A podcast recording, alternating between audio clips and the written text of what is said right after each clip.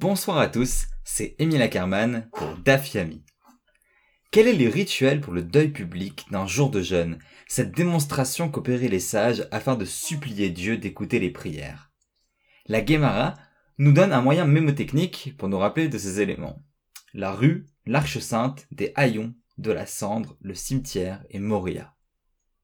J'aimerais vous partager ce qui me passionne dans le judaïsme rabbinique, ce judaïsme qu'on pratique aujourd'hui grâce au génie de petites écoles philosophiques de Judée et de Babylonie. Ces éléments qui n'ont cesse de m'épater, c'est le, travail sur la symbolique qui fonde notre pratique. Je m'explique.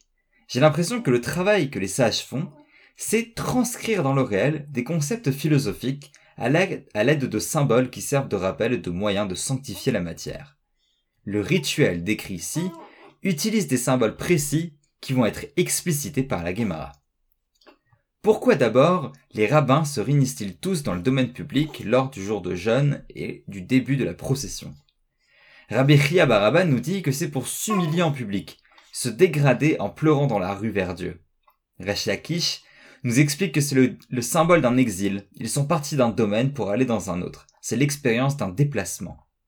Dès le départ, une chose intéressante, tous sont d'accord sur le rituel, mais pas sur sa signification profonde. Ce débat n'est pas tranché. Selon la sensibilité de chacun, il est légitime d'y voir et de sentir plutôt l'une ou l'autre. Le pluralisme dans l'interprétation, tant que la lettre est respectée. À mon humble avis, une garantie de la, de la survie du peuple et de la religion.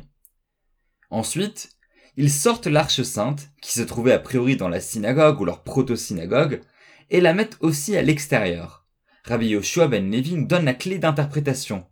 La teva était un keli tsanoua, un instrument pudique, qui était caché à l'intérieur et maintenant il est dévoilé à cause de nos fautes. Ce dévoilement est vécu, est vécu comme une mise à nu, une forme de vulgarité dans l'anthropomorphisme qui semble être fait. On voit que la tsniout pour les sages n'est pas une affaire de femme, mais parfois aussi d'objet. C'est-à-dire qu'un objet caché semble être valorisé en soi, où c'était peut-être l'expérience intime qu'avaient les juifs avec euh, cette arche sainte. Et maintenant, elle est offerte à tout le monde.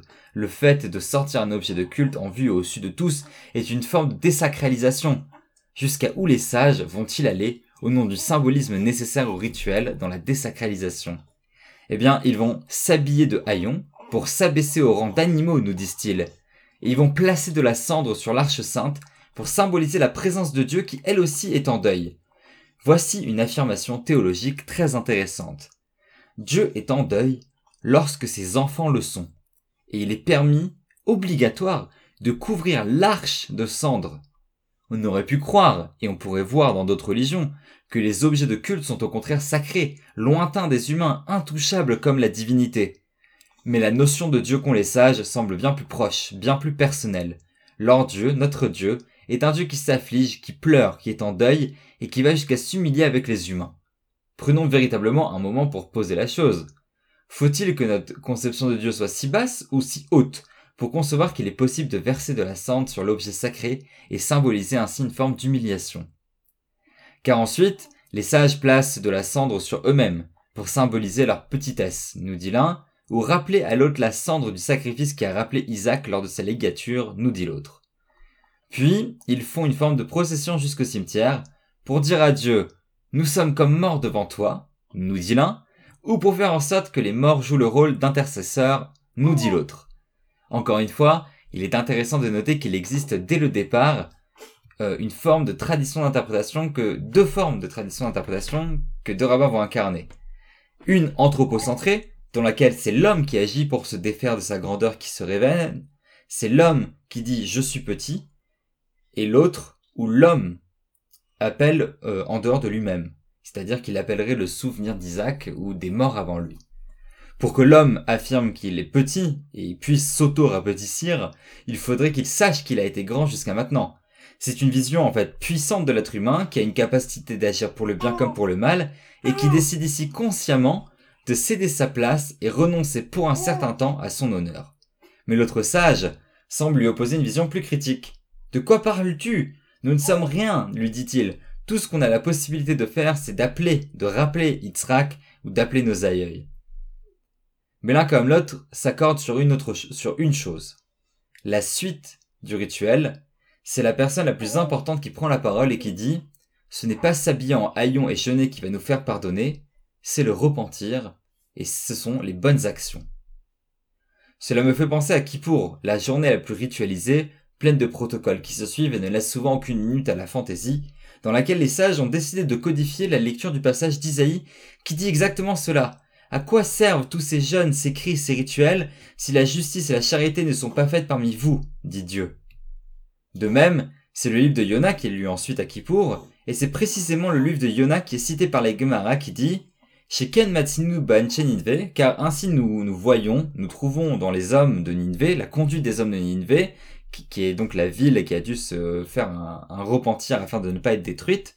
Chez et parce qu'il n'est pas dit à leur propos, Vayar a Elohim et euh, Sakim Anitam, ce n'est pas euh, Dieu n'a, il n'y a pas écrit que Dieu a vu leurs euh, et leurs jeunes, et là, mais il est écrit Vayar Elohim et Maasem Kishavu Midar Kamara. Dieu a vu leurs actions, car ils sont revenus de leur euh, façon de faire qui était mauvaise.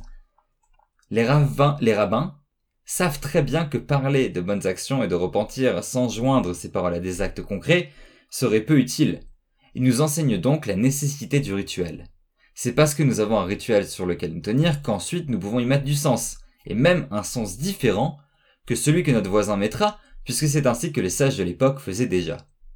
Mais de l'autre côté, le risque dès l'époque biblique est le rituel sans aucun contact avec la vie réelle. Dans les journaux, on voit tous les jours des personnes avec de grands principes, des personnes parfois très très religieuses, qui commettent des atrocités, qui sont devenues schizophrènes en séparant le religieux de la vie réelle en société et de l'éthique interpersonnelle. Alors, voici notre devoir.